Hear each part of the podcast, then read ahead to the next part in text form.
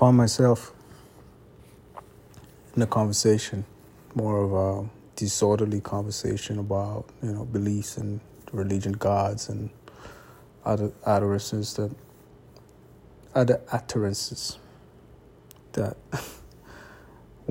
might drive anybody crazy or you know uh, start a melee of thoughts and words and utterances and you know just had to remind myself that this disorderly conversation or n- disorganized noise was due to the fact that everybody think they know what is God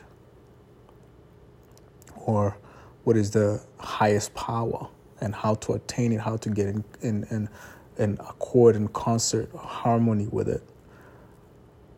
Um, and that is due to the simple fact that everyone wants to reach that higher power. And the need to reach that higher power is bigger than the power itself, right? Which complicates things, you know.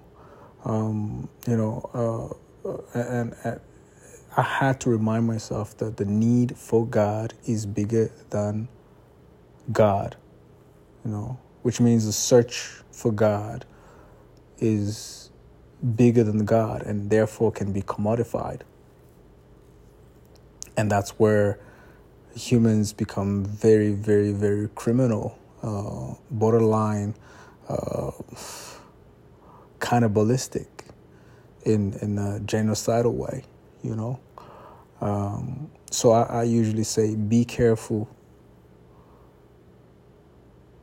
how you imagine your God or how you choose your God and make sure you do have a choice in what you believe as God and and the way to get in communication, concert, in harmony and with God, you know. Yeah. So the need for God is bigger than God at all times. You need to be careful and you need to balance it out.